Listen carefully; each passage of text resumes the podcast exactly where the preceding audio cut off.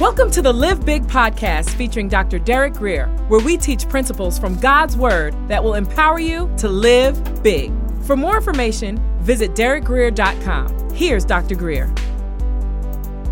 1 Samuel 17. Let's pick up from last week, part 2. David asked the men standing near him, What will be done for the man who kills the Philistines? And removes this disgrace from Israel.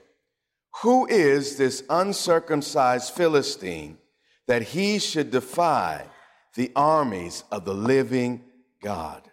If you read the scriptures closely, you'll come to understand that the highest missionary aim of the church, of followers of Jesus Christ, and this may surprise you, it's not first to save people from hell, although that is a, I mean, winning souls is an essential and a very primary part of what we do here uh, at Grace Church. But really, the essential aim of a believer is to bring honor and glory to the name of Jesus. Are you hearing me? It's really important that you hear this. Now, when the name of Jesus is honored, people get saved. Are you hearing me? But without us, see, what, what many of us, uh, our approach is okay, the highest thing I could do is win someone for the kingdom. So we want to win people, you know, into our camp and we kind of just want a bigger club. But that's not the aim of things. The early church, they were people that were slaves. I mean, slavery was, was no cuter than slavery in this nation hundreds of years ago. But Jesus would tell them, submit to your master. Why? because it was about bringing honor to the name. In other words, in your awful situation, if you can get free, please get free. But in this terrible situation, your goal is to bring honor to the name. So, in this institution of slavery, my, our first aim is not to throw it off as much as to bring honor to Jesus while you're suffering. Are you hearing me? I know you know that's, that's a terrible thing but to bring honor to Jesus in this terrible situation. This is why these guys could face lions. This is why these guys could, could die and, and leave their children without a father or without a mother. Because their greatest aim was to bring honor to the name of God. They wanted to, are you hearing me? They wanted that name to be respected. And you see, when many people, I'm, I'm way off message already, but their goal is to be blessed. Their goal is to be prosperous. And, you know, those things are things that happen uh, as a byproduct of seeking the kingdom, but they're not the primary aim.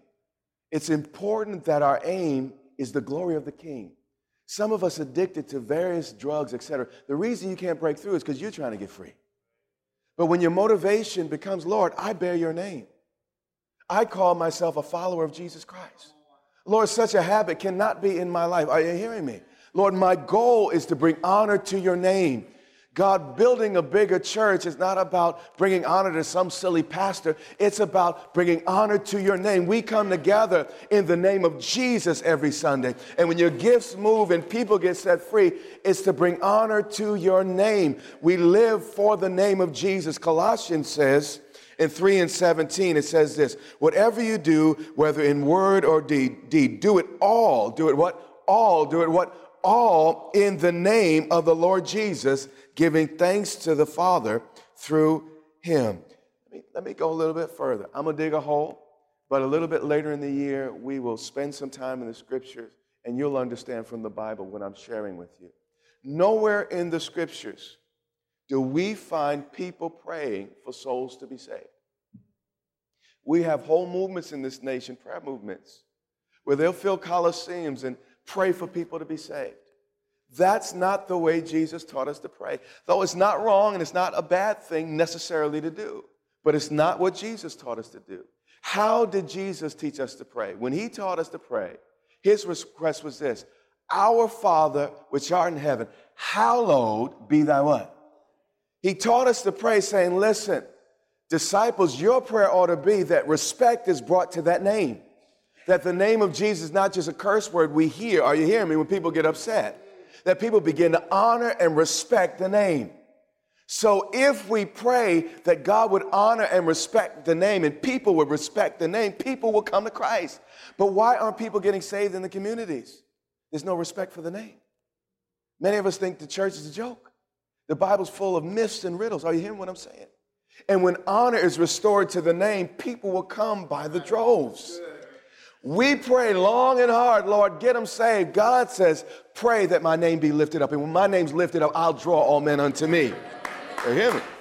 Yeah. But we have to pray for the name to be lifted. I'm messing up. I know your traditions. But that's why your prayers are ineffective. Pray that people will respect the name. There'd be a reverence and, and a genuine respect of God in the earth. And as that happens, now what happened? The Queen of Sheba came to Israel. And actually, when he saw Solomon and the way that, uh, he was living and the way the servants were serving and how blessed the servants were in his house, the Bible says she got slain in the Holy Spirit. Are you hearing what I'm saying? She fell out, she fainted, hit the ground because she saw the glory and the honor of God.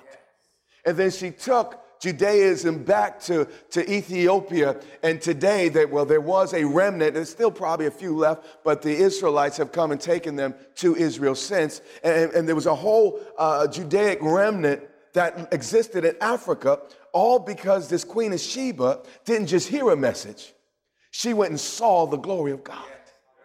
So we want to live lives where we bring glory to God. Not perfect families but families that honor God bring glory to God. And even in the midst of crisis, they still honor that name above every name. Are you hearing what I'm saying? And when people see real people realize real change, they see the genuine. People will become salted. People will become interested in this God we serve. Are you hearing me? But respect has to be brought back to the name of Jesus. There was a time in the book of Acts. The Bible said after Ananias and Sapphira were killed, no one dared join them but guess what? People started getting saved. God continued to add to the church daily those who were being saved. The fear of God uh, came on the people and they began to respect the church. They said, We're not playing with church. I'm not playing church anymore. If I'm not serious, I'm not going down to the church. And in that environment, people continued to get what? Saved. So your goal, please make, make, make an adjustment. My goal is not just to get to my next level. My goal is to bring honor to God. David's goal was not to create a Bible story. He looked at the Philistine. He said, What were you, this uncircumcised Philistine, that you should defy the armies of the living God? How dare the, the name of God be in disrepute here? How dare this Goliath taunt our God? And, and the whole motivation of David was to bring honor and glory to the eternal. Imagine if we had a thousand people every Sunday.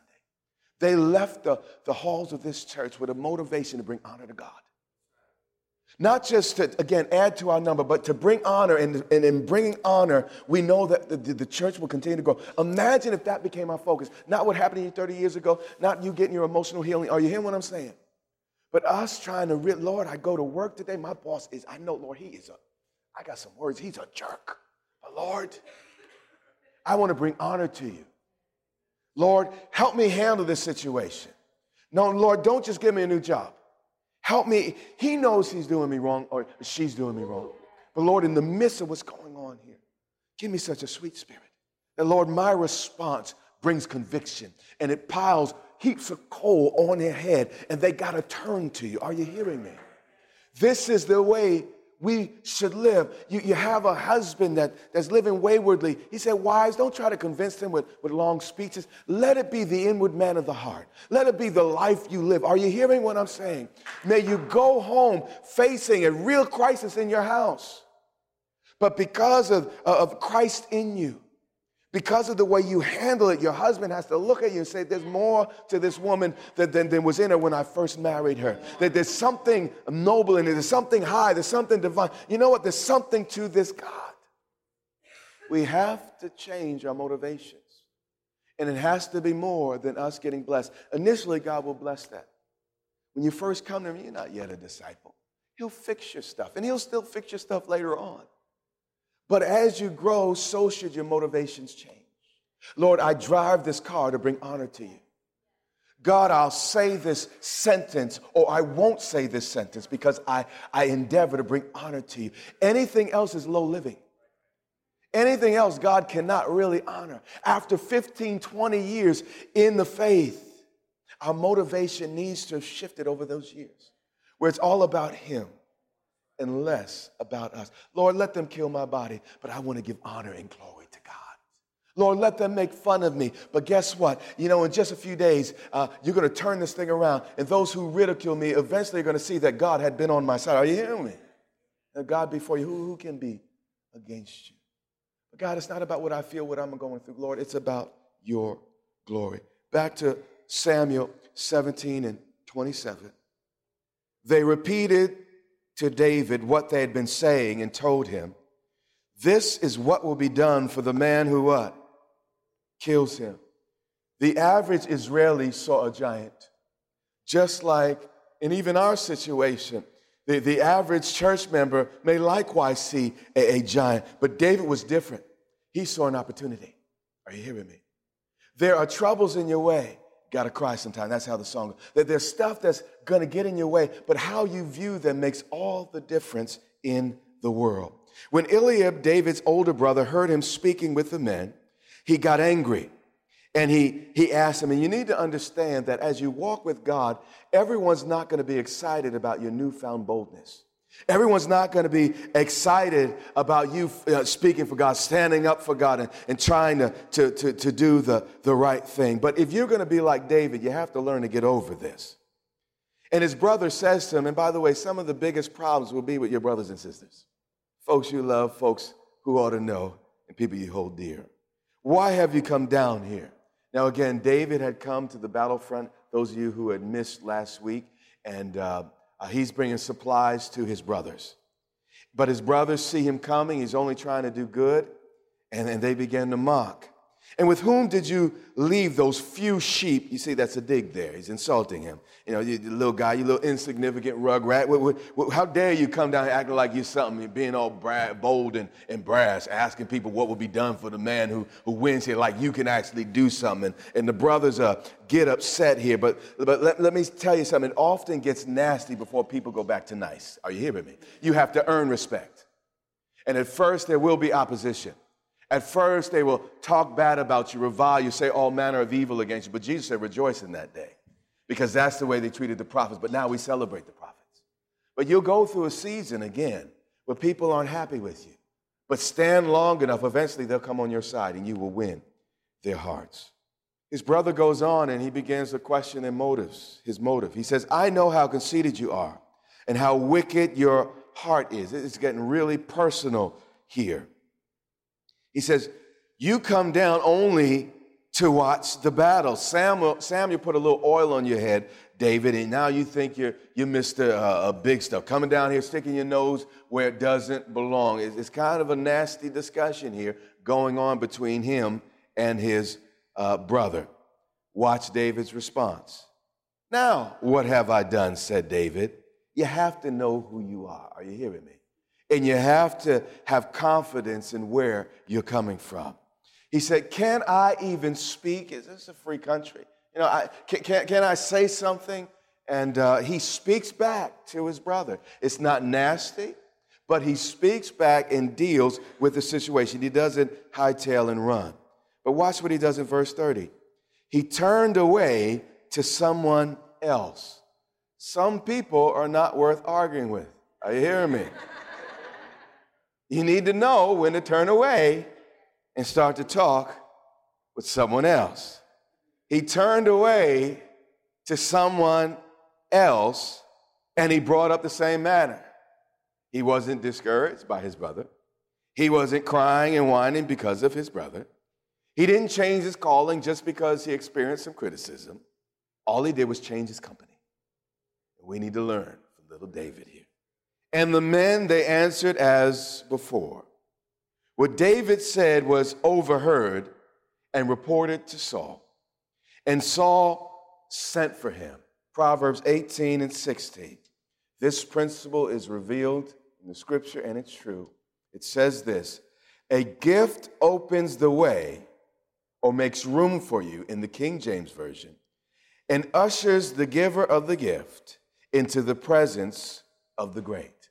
What he's saying is greatness is attracted to greatness. Gifted people are attracted to other gifted people. If you use your gifts properly, those in position will ultimately and eventually call for you. David is not here handing out his uh, cards saying, you know, I'm a slayer of giants. That's not what he's doing. All he is doing is revealing his heart. And as he reveals his heart and speaks back to the enemy, it's overheard. And you, again, as we said last week, you don't know who's listening.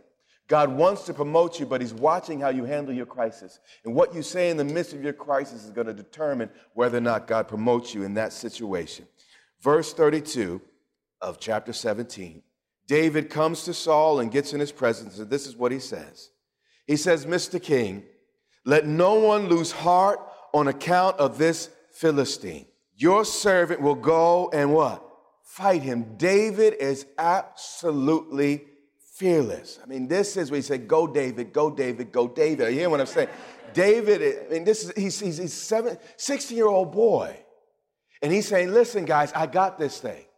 Don't anyone be afraid. And let me tell you something when the gift of faith gets on you, I mean, when God's faith kicks in, you, you, you're not ordinary anymore. You don't act like typical people. You have a different mindset, a, a, whole different view of things. And the fire of God was shooting out of his eyes. And, uh, you know, I, have experienced that given. Some of you have, have too. When you ought to have been falling apart, you ought to just fell on the ground and folks in white jacket need to come and, and pick you up because it just, just, just seemed like, matter of fact, I just went through an incredible week. If I told you about my week, you tell me, sit down, Pastor, you shouldn't preach this week.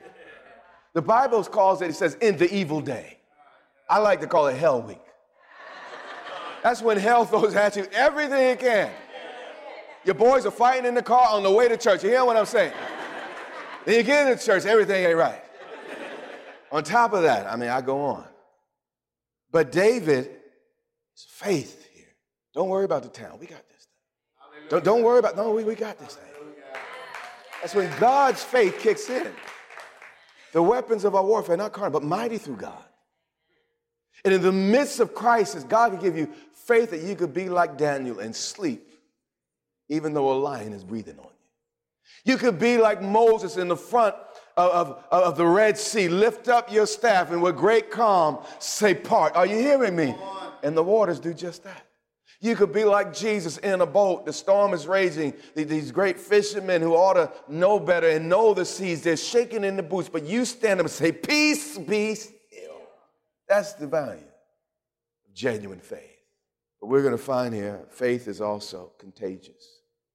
And as this man began to operate in the genuine faith of God, by the end of this thing, the whole army is strengthened and they begin to advance against the Philistines. Verse 33 Saul replied, He said, Young man, you're not able to go out against the Philistine and fight him. You're a baby. And he was a warrior from his youth. You're not going to be able to be a successful leader if you're too touchy. You have to be able to deal with objections, particularly honest ones. Saul's asking an honest question. Listen, Goliath has been a champion. You're 16 years old. Goliath's been the heavyweight champion for 16 years. I mean, come on, come on, guy. You've never fought a battle like this. You're not ready for it. But, but we need to watch David's response. He doesn't get an attitude with Saul. How come you don't believe in me? What's wrong with you? Where is he? No, no, no, no. He answers him respectfully and he deals with the situation. Don't be so touchy. Everyone's not always going to get you. Get over it. Are you hearing me? But David said to Saul, here's his response. Didn't get an attitude. He simply gave an answer for the hope that was within him. That's what 1 Peter 3 and 15. He says this I'm going to go and start a new kingdom. No. I'm going to go and start a new church. No. Your servant, servant leadership, he answers respectfully and humbly. Your servant has been keeping his father's sheep. And when a lion or a bear came and carried off a sheep from the flock, I went after it. I struck it and rescued the sheep from its mouth. Listen, king, when it turned on me, I seized it by its hair, struck it, and killed it. Your servant has killed both the lion and what? Bear. Mr. King, I'm not just bringing attitude. I have a resume. I have a history. Are you hearing me? An attitude will get you some places, but it will only get you so far. At some point, you need a track record. And, and what the Lord did for me there, He will do for me here. I'll speak things that are not as though they were. Are you hearing me? This was the approach of David.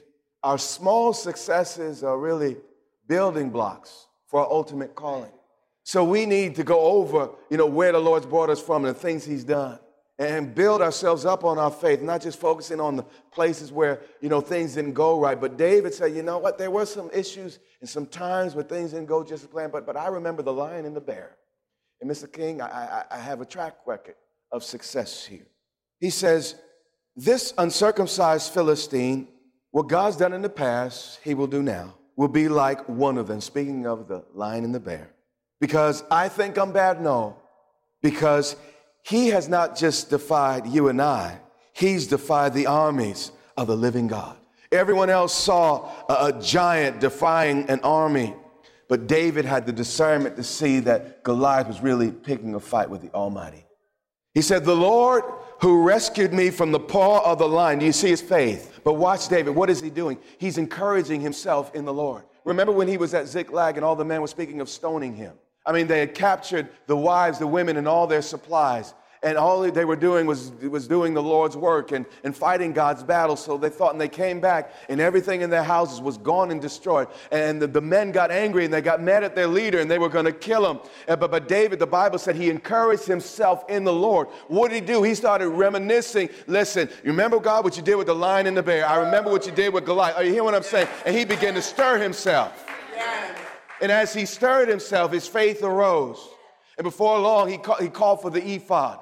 And, and then he, he inquired of the Lord, the Bible said. And he said, God, shall we pursue and conquer? And the ephod said, Yes. And he said, Man, we will charge. We will go ahead and we will take back everything that has been stolen. But listen, it wouldn't have happened unless David encouraged himself in the Lord. There's no one on David's team at this point. He's a 16 year old boy. No one believes in him. No one even knows of him, but he believes in the God in him. You have been listening to the Live Big podcast with Dr. Derek Greer. For more information, visit derekgreer.com or follow Dr. Greer on social media.